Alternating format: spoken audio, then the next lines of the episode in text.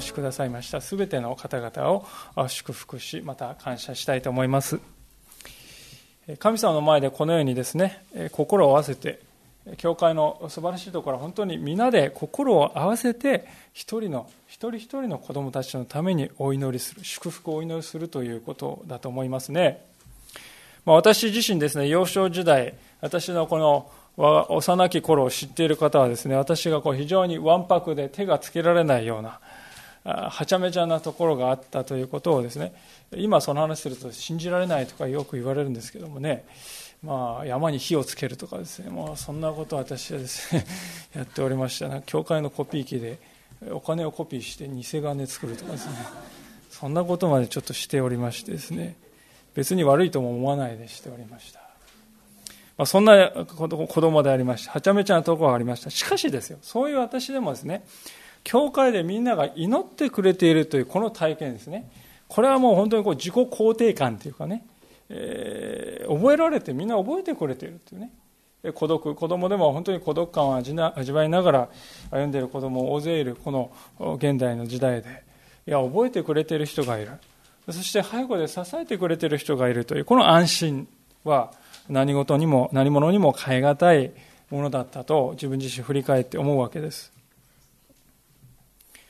でそんな手がつけられなかった私もいつの間にか祈られて、えー、人の子の親になりまして、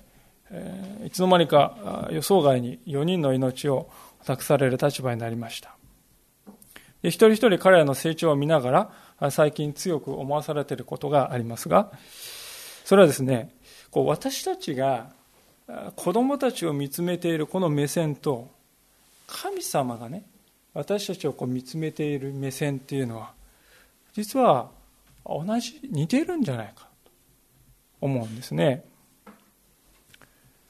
私たち親は子供たちが昨日はできなかったのに今日はできるようになったっていうね。昨日は自転車に乗れなかったのに今日は乗れるようになったって。もうそういう光景を日々見させていただいてそれは親として純粋な喜びであります、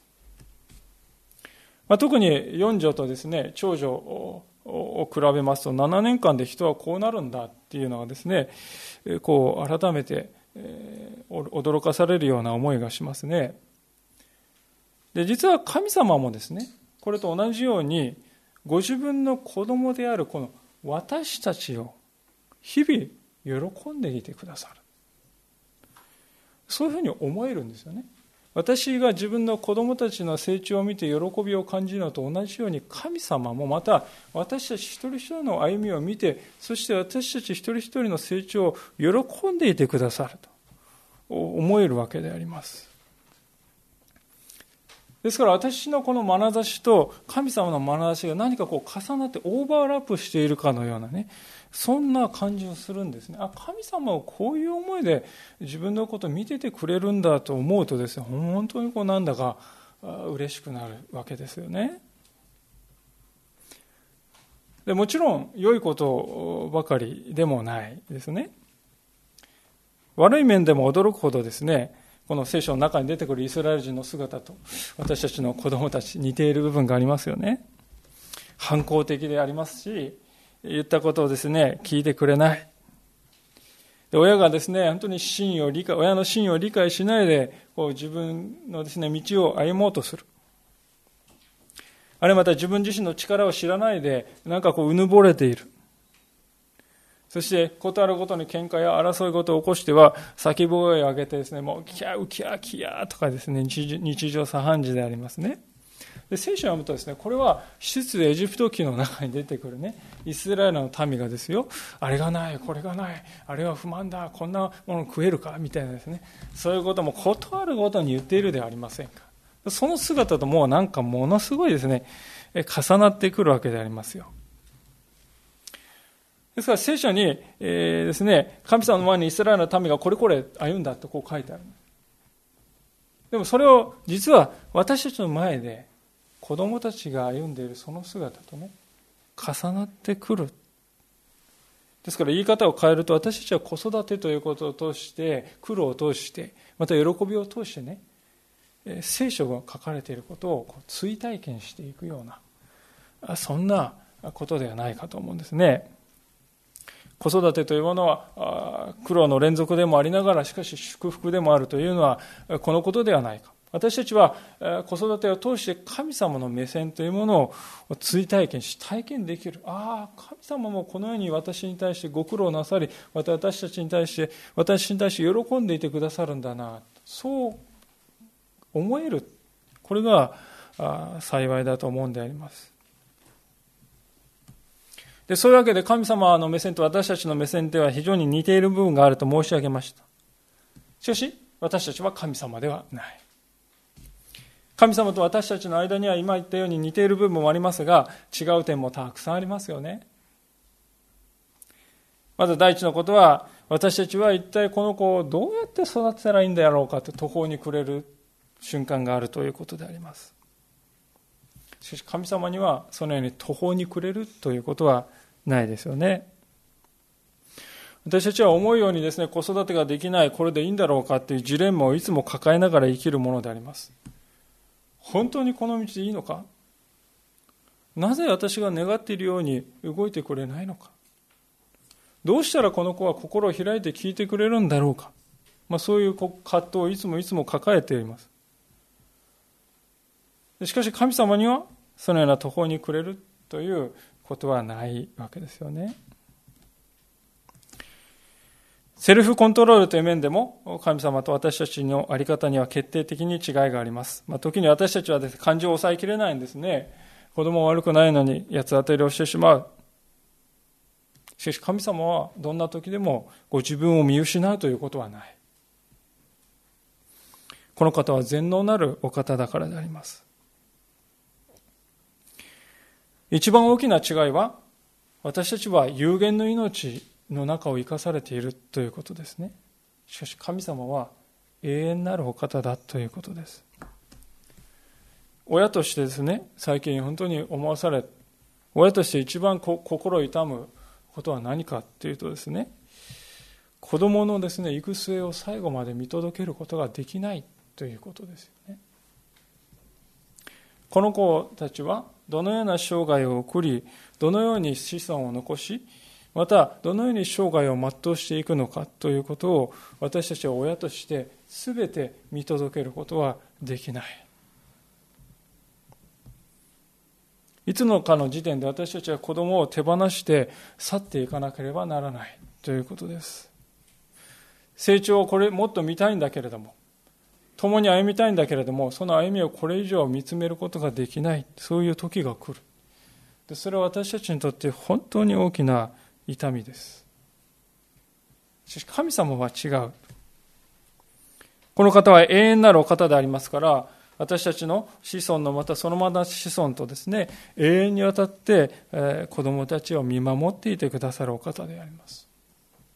でだからこそ私たちがこの方にね自分の子供をお委ねするお任せするということが最善なんだということがわかるでしょう。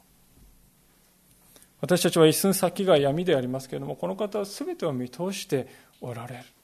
確かにご計画を持っておられる。ですからこの方にお委ねするということが幸いであります、まあ、そういうわけで私たちはですから限界の多い親であります。正直なところ本当にですねこんなんでいいのかと。信じられない。こんな私が人の子の親になっているとは正直なところそれが私たちではないかまあ、しかし、そのような限界があると言いましても、その限界という枠の中で最良の子育てをするか、それとも最悪の子育てをするか、それを比べると、やはり非常に大きなこの間に開きがあるということは想像できると思うんですね。で今日私たちが知りたいのはその本当に聖書が教えるところの子育ての在り方ということであります新約聖書の3分の1の部分を書いた人にパウロという人がおります。で、この人は、もともとは熱心なユダヤ教の立法学者で、キリスト教を大迫害したですね、えー、曰く付きの人物でありました。しかしそのパウロがある日イエス様と出会って人生を変えられて、この人は地中海を股にかけてキリスト教を述べ伝えるこの伝道者になりました。まあ、今でいうとこのヨーロッパにキリスト教が根付くですね一つの重大な役割を果たしたのがこのパウロという人です。でこの人は生涯独身でありまして子供を持ちませんでした。では子育てがない子育ての経験がなかった彼は人を育てることもですね苦手だったのかというと決してそうではなかった。聖書の中を見回してもですね、このパウロほど若者から年配の人までですね、あるいはまたユダヤ人から違法人まで、あるいはまた山の上から海の中まで、彼ほど多くの人々と共に歩み、多くの人々の成長を見守った人はいないと言ってもいいんではないかと思いますね。ですから私たちがパウロの言葉を読んでいくときに、およそ子供を育てるということ、彼は子育ての経験はもちろんなかったけれども、でも子供を育てるということと、人を育てるということの中には、ある普遍的な真理があるということを見出せるように思うんですね。で、今日の箇所はまさにその真理が書かれた箇所であります。で、今日はここから人を育てるということの真髄を学んでいきたいと思うのであります。まず最初のに、見たいのは、人を育てるということ。今日の子供祝福式のまあ文脈で言いますと、まあ、特に人を育てることの中でも、子育ての中心は一体何かということから見たいのでありますが、今日のこの2章というのはですね、まあ、パッと読むとなかなか分かりにくいんですけれども、テサロニケというギリシャの町にいたクリスチャンに対して、私はこういうふうに歩んできたとですね、自分の働きを振り返っている箇所なんですね、パウロが。で、13節にわたる今日の選ばせていただいた箇所の中で、パウロは、語るとか、述べ伝えるという言葉をですね、3回も、動詞を3回も使っております。これはパウロの育てるという働きの中心が語ることにあったということを表しているのではないかと思いますね。私たちが子供たちに何を語るのか、何をそして語り合うのか、それが子供の成長の鍵を握るんだということです。私がこの非常に短い牧師としての歩みの中でありましたけれども、ありますけれども、さまざまな人を見させていただいて、えー、一つですね、本当に思わされていることは、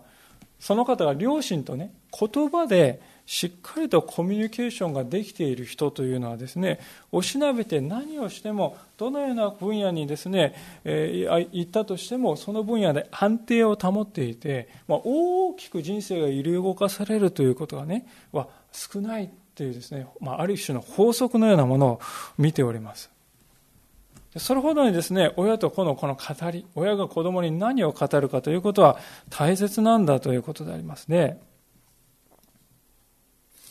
でもちろん語るということは言葉だけではありませんね。二節でありますように、このように書かれております。ご承知のように私たちはまずピリピで苦しみに遭い恥ずかしめを受けたのですが、私たちの神によって激しい苦闘の中でも大胆に神の福音をあなた方に語りました。また、先の9節を見ると、似たようなことをまた彼が言っています。兄弟たち、あなた方は私たちは労苦と苦闘を覚えているでしょう。私たちはあなた方の誰にも負担をかけまいとして、昼も夜も働きながら神の福音をあなた方に述べ伝えましたと、こう言います。パウロはテサロニケの町の人々の前でですね、経験したいろいろな苦しさ、苦しみとか、恥ずかしめとか、労苦とか、苦闘といったもの、それも私のこの語るということの一部だったんだとこう言いたいんだと思うんですね。その証拠に彼はですね、2章、ごめんなさい、2節の冒頭で、彼はご承知のようにと言いますよね。ご承知のように、皆さんご承知のようにって同意を求めています。で5節を見るとですね、ご存知の通りってもう一回ですね、言います。で、9節では、覚えているでしょうと言います。そして11節ではなんとまたご承知のようにっていうんですよね。4回もですね、えー、同意を求めている。つまりパウロはテサロニケの人々と共に歩んできた、共に経験してきた事柄を共有したい。あなた方も私のそういう歩みを見ていましたよね。一緒に歩んできましたよね。って共有したいわけです。それも私の語ることの一部なんだというわけですね。で、このことは私たちに勇気を与えてくれるんではないかと思うのです。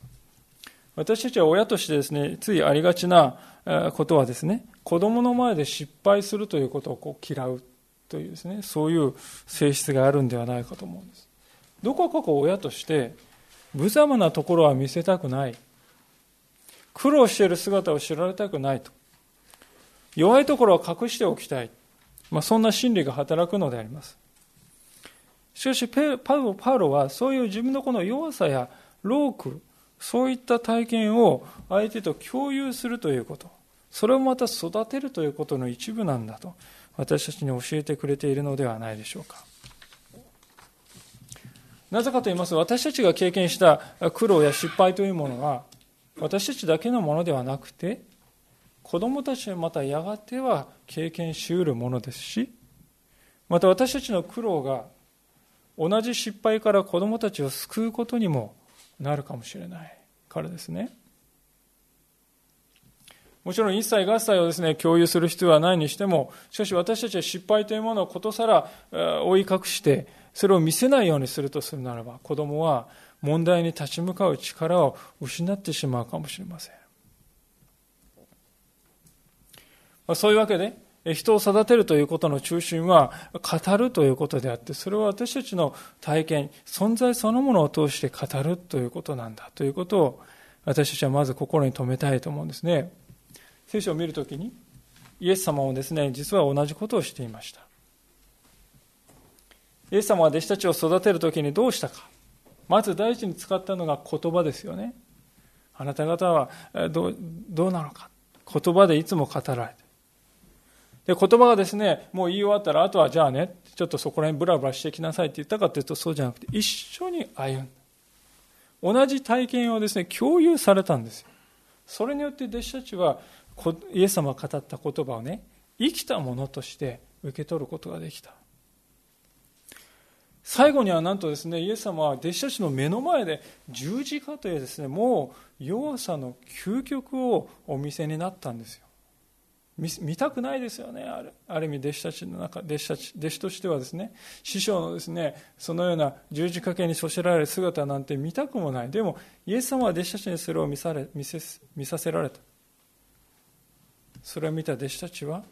困難に立ち向かう最大の力をその場面から与えられたのではないでしょうか。では私たちが親としてね語るときに、あるいはまた人を育てるときに、どのように語ればよいのでしょうか。それが4節から5節のところにそのヒントがございます。こう書かれています。私たちは神に認められて福音を委ねられたものですから、それにふさわしく、人を喜ばせようとしてではなく、私たちの心をお調べになる神を喜ばせようとして語るのです。とこう言いますね。ここに私たちがいかにして語るべきかという、その方法の中心が書かれています。それは、4節今読んだところありますように、神を喜ばせるためにするということなんですね。この視点というのは本当に大事なことだと思います。人を喜ばせるためではなく、あるいは自分を喜ばせるためでもなく、神様に喜んでいただくということを目指して私たちは語るわけです。なぜそうするかというと、もし私たちが人を喜ばせて語ろうとするとどうなるかというと、それはですね、ここに5節にあるように、へつらいの言葉になるんですね。へつらうっていうのは、こびるとかです、そういう意味ですよね。で、子育てにおいてこれを私たちはですね、時にしてしまうんです。時に子供の機嫌を取ろうとするために、あまりにですね、無意識のうちに子供たちにへつらっている。そういうことがあるんではないでしょうか。その結果、子供たちが両親を敬うという聖書の教えから遠くなってしまう。いつの間にか子供が王様になっている。そういうことがあるんではないでしょうか。人を喜ばせようとして私たちが言葉を語っているときに、それが私たちの語りの中心になるときにですね、そういう罠に私たちは陥るんであります。で、これと反対のことがですね、実は自分を喜ばせようとして語るときにですね、起こるわけであります。私たちがテレビやですね、まあ、メディアをこう見ていると、時に時にですね、いろいろな番組があって、有名な大学に子供をですね、入学させた親がですね、こうずらっと並んで登場することがあります。もちろん努力が報われるということは素晴らしいことなんですけれども、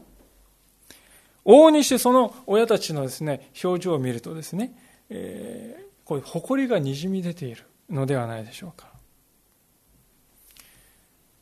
つまりそれは子供の成功というものは自分の成功と一つになって一体化してしまっているわけであります。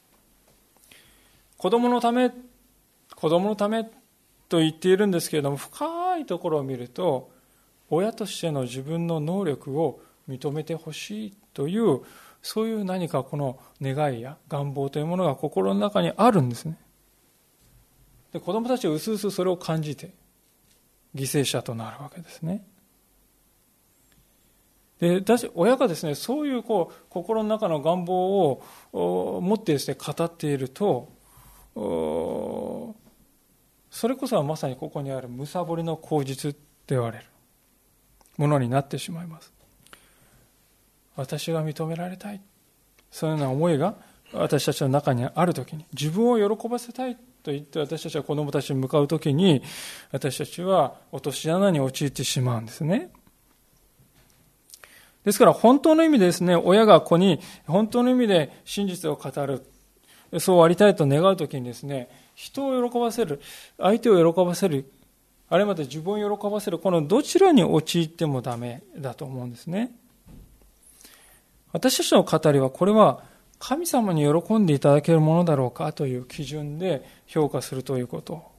それが本当の意味での語りだと思うんです。神様に喜んでいただけるだろうかって考えるとね、そこには謙遜さが要求されますよね。神様に喜んでいただく子育てをもし私たちはしたいと思ったら、親である私たちは謙遜にならなくてはならない。そのことが6節を見るときによく分かってくると思うのです。パウロはテサロニケの人たちにこう言っております。またキリストの人たちとして権威を主張することもできたのですが私たちはあなた方からも他の人々からも人からの名誉を受けようとはしませんでしたパウロという人は使徒と呼ばれまして特に権威を持っているイエス様の弟子の一人でありますから私は使徒なんだぞって言ってですね、まあ、権威をですね使うっていうこともできたんですよしかし彼はそれをしなかったって言いますねなぜでしょうか？彼は権威を振りかざすことで得られるですね、尊敬というものは見せかけだけのものだと分かっていたからであります。そもそも権威をですね、振りかざして語るというのはどういうことでしょうか？それは、私とあなたは住む世界が違います。ということですよね。住む世界が違いますというということは、あなたの話を聞くつもりはありませんということですよね。つまり語り合いというものが生まれないんであります。健全な人間関係の成長が妨げられるですね、最大の原因はですね、この誤った権威の使い方にあると思うんですね。子供時代にですね、これを受けると親子関係に深刻な影響が及ぶと思うんです。子供が、うちの親には何を言っても聞いてもらえないんだ。ね。そういう絶望的な思いをですね、子供時代に味わった人。そういう人の話をですね私も何度何人か面と向かって聞いたことがありますが本当にそれは何と言ったらいいかわからない。痛みであります。パウロは私は権威者なんだぞ。だから聞け。権威を盾にして話を聞かせるということ。を徹底的にですね避けましたなぜならそれはイエス様が歩んだ道とは反対だったからであります皆さん想像できるでしょうか？イエス様がですね、私たちのところに来て、私はあなたと住む世界が違う。私は権威権威があるっていうことはそういうことなんですね。これはイエス様がですね、一番こう言うはずのない言葉ですね。パウロもそうでした。でむしろ彼は権威を振りかざして、えー、振りか振りかざすよりもですね、どうしたかっていうと、7節から8節にそのあり方が書いてあります。それどころかあなた方の間で母がその子供たちを養い育てるように優しく振る舞いました。このようにあなた方が思う心からただ神の福音だけでなく、私たち自身の命までも喜んであなた方に与えたいと思ったのです。なぜなら、あなた方は私たちの愛するものとなったからです。パウロはテサロニケの人々を育てる時にしたことをですね、母が子を養うように養ったとこう言いますね。でこの言葉はですね、今の私にはとてもよくイメージが湧きますね。母のようにですね、皆さん養うっていうのはどういうことでしょうか私はそれは与えることだと思うんですね。生まれたばかりの血のみ子にですね、おっぱいをあげる妻の姿を見るとですね、特にその思いを強くするわけであります。皆さん、私たちはですね、このおっぱいをあげるということを何気なく見てきたかもしれませんが、考えてみるとですよ、それは。自分の一部だったものを与えているということですよね。自分の一部のものをですね、一部であるものを子供に与えているということであります。おっぱいというのはそういうものですよね。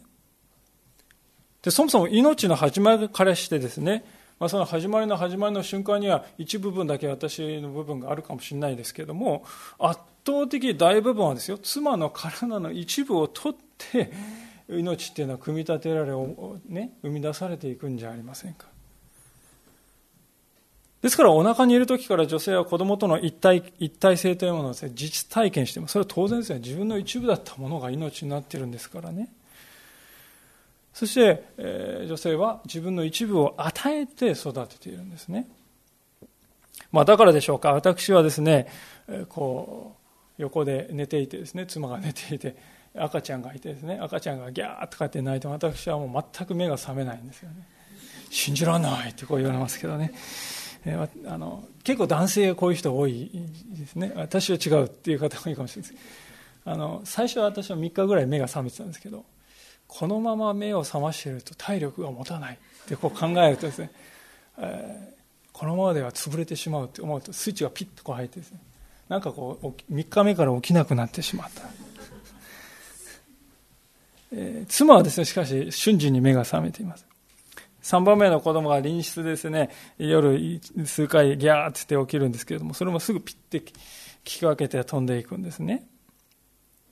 夜真っ暗なところで一人で寝て、まあ、姉たちはいるにしてもお母さんがいない恐ろしいわけです。その恐怖心に寄り添うんですよね。そのために自分の睡眠を削って与えてあげるんですね。それが母としての子供を養い育てている姿の本質だと私は見ていて思わされます。だからでしょうかね。パウロは8節で私の命までも与えたいと思ったって言いますよね。すでに自分自身の一部を削ってですね、子供に与えてきた女性たち、母たちにとってはですね、これはありえないことではないかもしれない。母がその子を養うように人を育てるということ、それは与え尽くすということであります。子供はそのようにして愛を与えられて安心と平安を感じることができるようになる。これと反対なのは権威を振りかざしてですね、表面的でも何でもいいから従っておれと言ってですね、表面的な服従を強いる。それで満足する。そういう子育てとはおよそ対極にある育て方ではないかと思うんですよね。もう一つですね、そのような権威をですね、振りかざす子育てとは対極の要素があります。それが11節ですね。今度は父のイメージですが、またご承知のように私たちは父がその子供に対してするようにあなた方一人一人にご自身の御国と栄光とに召してくださる神にふさわしく歩むように勧めをし慰めを与え厳かに命じました先ほどの箇所では母親のイメージですけどここでは父親のイメージでありますでパウロはここでね人を育てることによって不可欠なもう一つのことを私たちが教えようとしています先ほどはです、ね、与えるということでしたもう一つのことは何かというと、それは導くということであります。与えるということと導くということは車の両輪のようにですね、どちらも不可欠なものであります。で、12節を見ると、その導くといっても具体的な内容が何かということが12節に書いてありますね。第一のことは、3つのことが書いてあります。第一のことは、進めるということなんですね。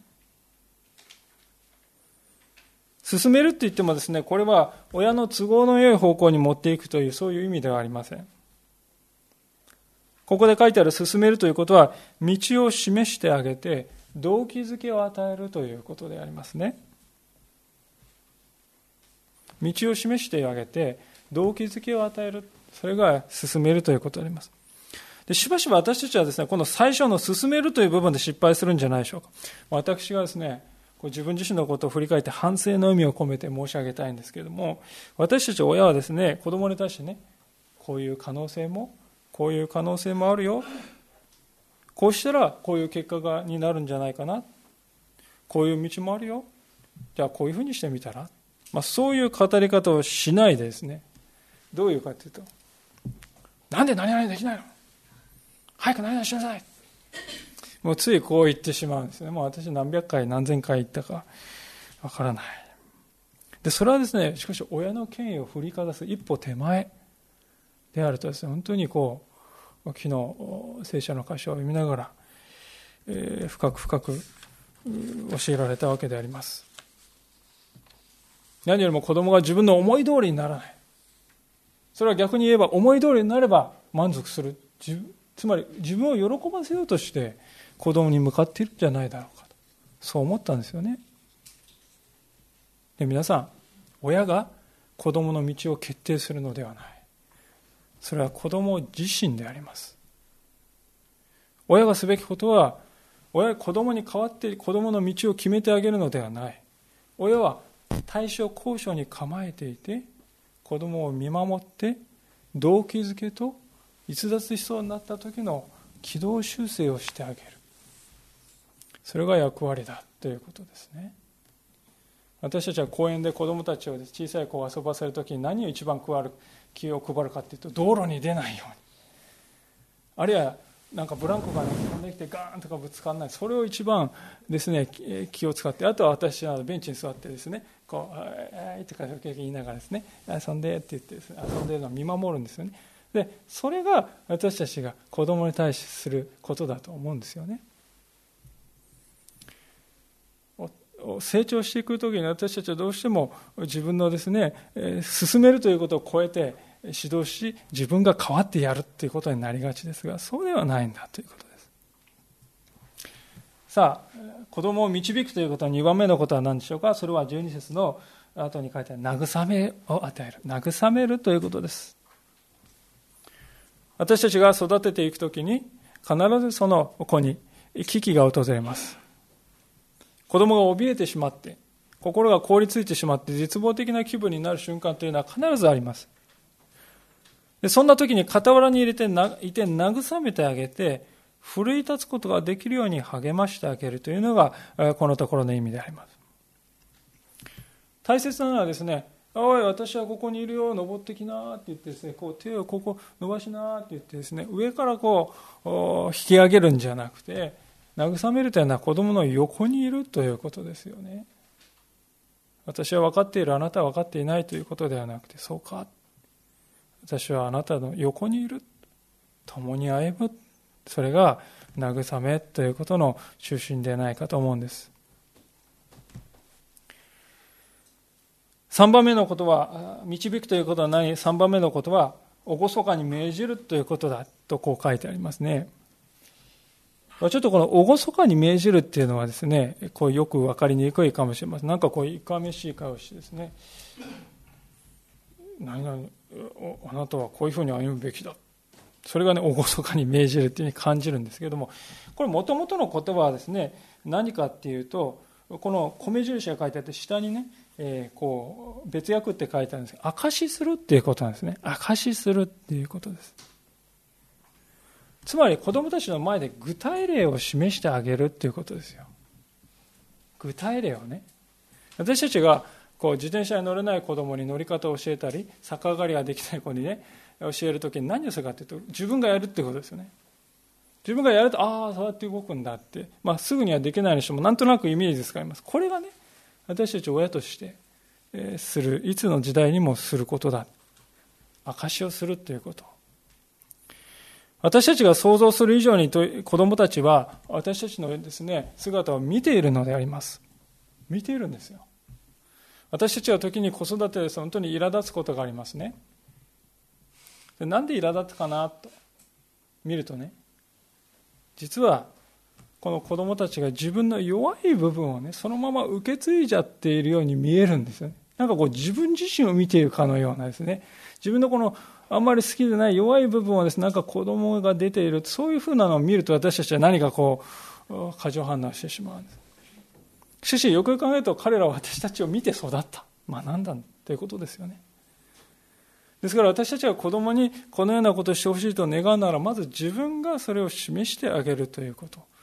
それが人を導くということではないかと思うんですよね。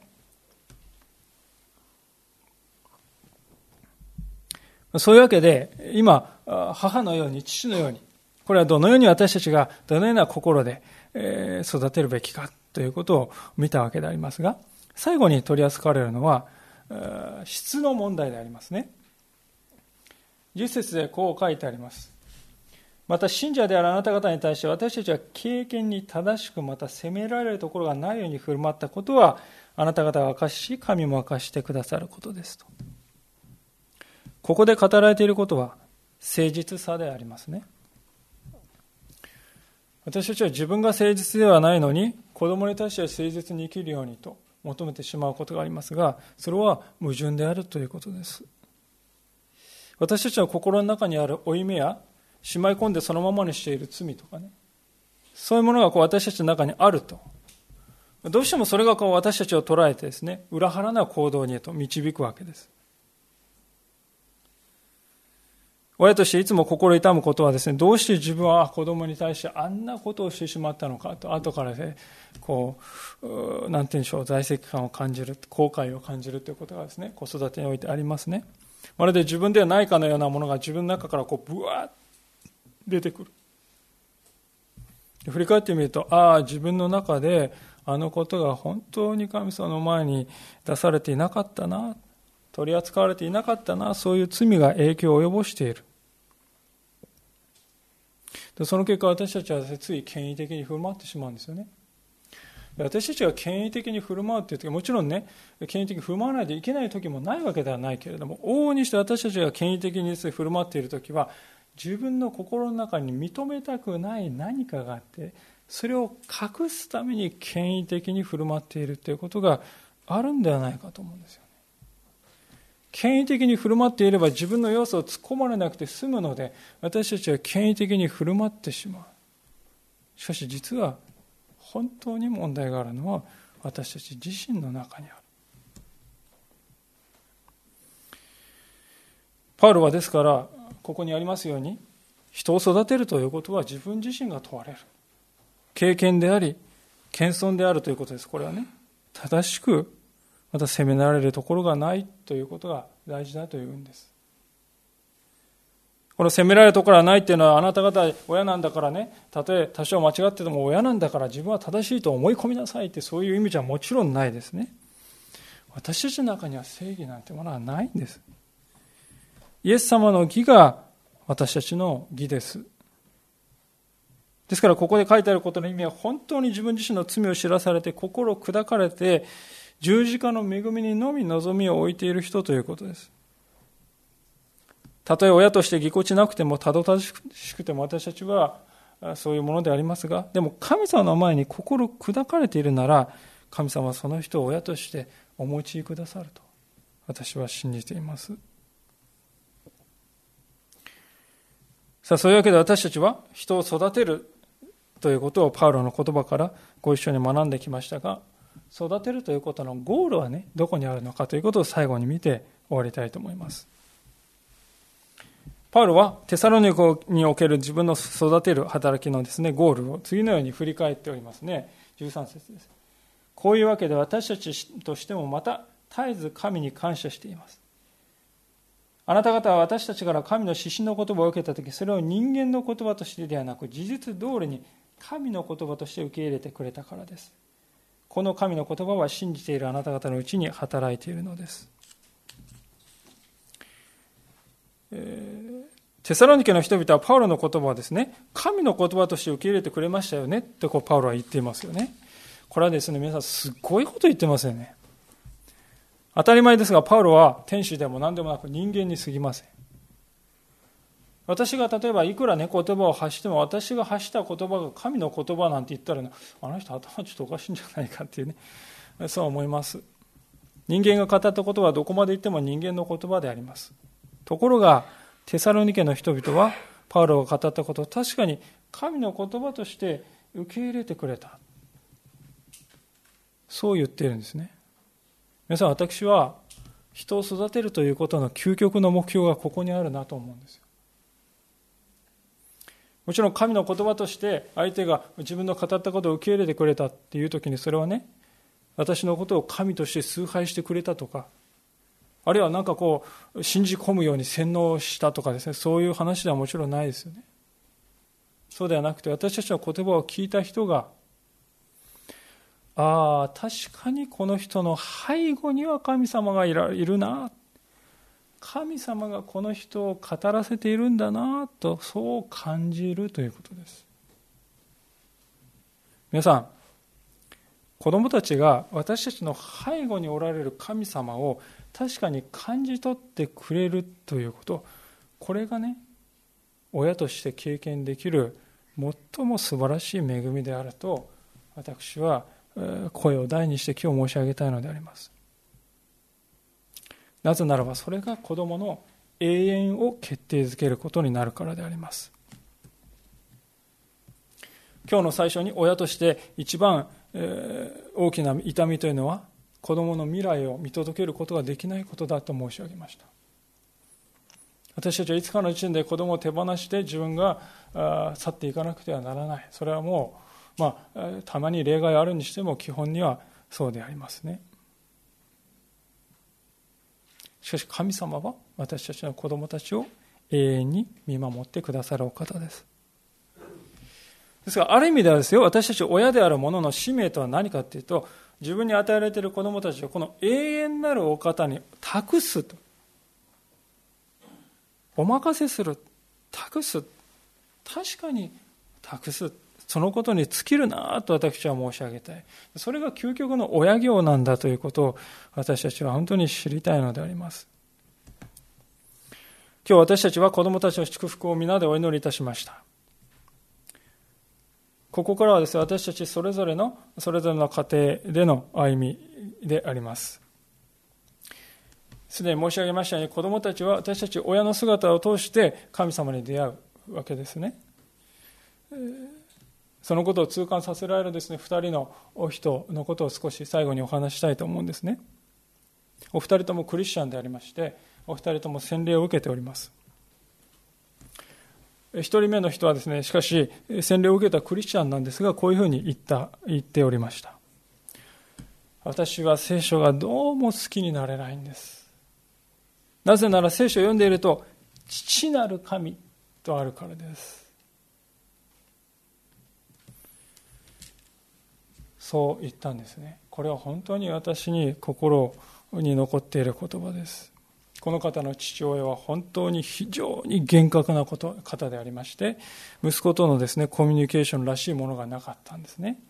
で彼は寂しさを抱え続けながら大人になって信仰を持ったんですよ。でもなお彼はですね父の父と聞くともうイメージがあってそこに苦しんでいる。父なる神というとああの親父かそういうイメージに苦しみ続けるわけです。回復はまだ始まったばかりでありますけれども本当にそれは痛みでありますね。私たち親としてどういう立場に置かれているかということを感じさせるものだと思うんですよね。でもう一人の方のことですが、まあ、この方はですね牧師家庭に生まれたんであります。で牧師家庭なら祝福かというとそうじゃなくてこの方本当に幼少時代貧乏でですね。ちょっとおかずがないから河原に行って土手に生えてる草を取ってきてちょうだい。でその草をですね煮ておかずにするって本当にそういうですね生活をしていたって聞きますね。でも彼はですね言うんですよね。でも僕の家庭はとにかく楽しかった。ね、そこの土手にです、ね、草を積みに行かされた子供の気分ってですねどういう気分かと思うんですけどそれでも彼は卑屈になってないんですね。むしろ貧しい中でも与えられた恵みに気づかせてくれた。笑いが絶えない家だった。でそういう中からですねあんな極貧時代を経験したにもかかわらず自分もですね牧師として使いたいという思いが与えられて今現にそういう歩みをしていますね。で今ご紹介した例はですね一つの極端な事例と言えなくもないんですけれどもでも私たちの子供たちもまたねこのどちらにもなりうる可能性があると思いますね。私たちの肩に彼らの未来がかかっています。私たちの人生にも先ほどご紹介した方々のような方のような問題があるいはあるかもしれない。あったかもしれない。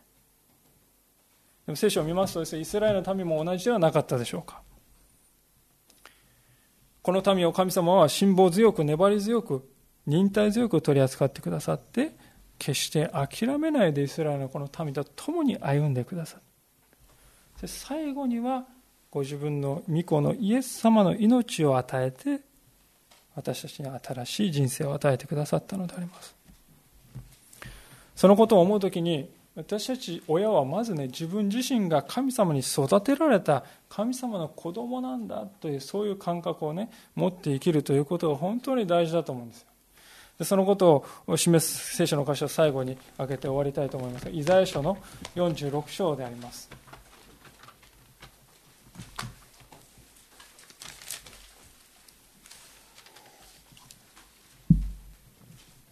イザヤ書の46章。3節から4節です。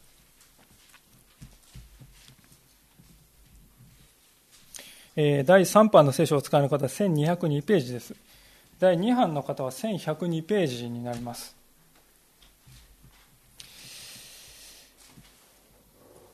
では、お読みします。イザヤ書の46章の3節から4節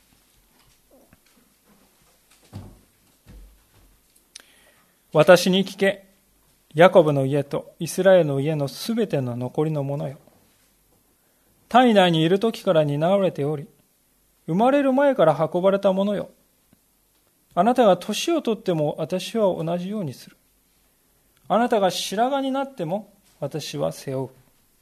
私はそうしてきたのだ。なお私は運ぼう。私は背負って救い出そう。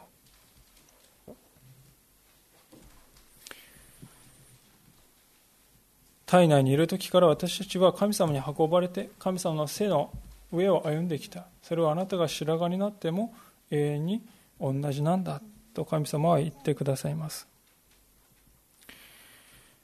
今日神様はパウロの唇を通して私たちに本当の意味で人を育てる時に何を心したらよいかということを教えてくださいました。今も神様は私たちを教えて養っていてください。ここに書いてある背負っていてくださる。ですから私たちは親としてまず自分が神に育てられたものなんです。神に育てられたものとして自分に託されている子供を育てるんです。永遠に共に歩んでくださるお方が私たちの親なんです。だからこそ私たちもまた子供たちと安心して共に歩んでいくことができるのであります。この幸いを今日という祝福の日にしっかりと心に刻んでいきたいと思いますお祈りをしたいと思います。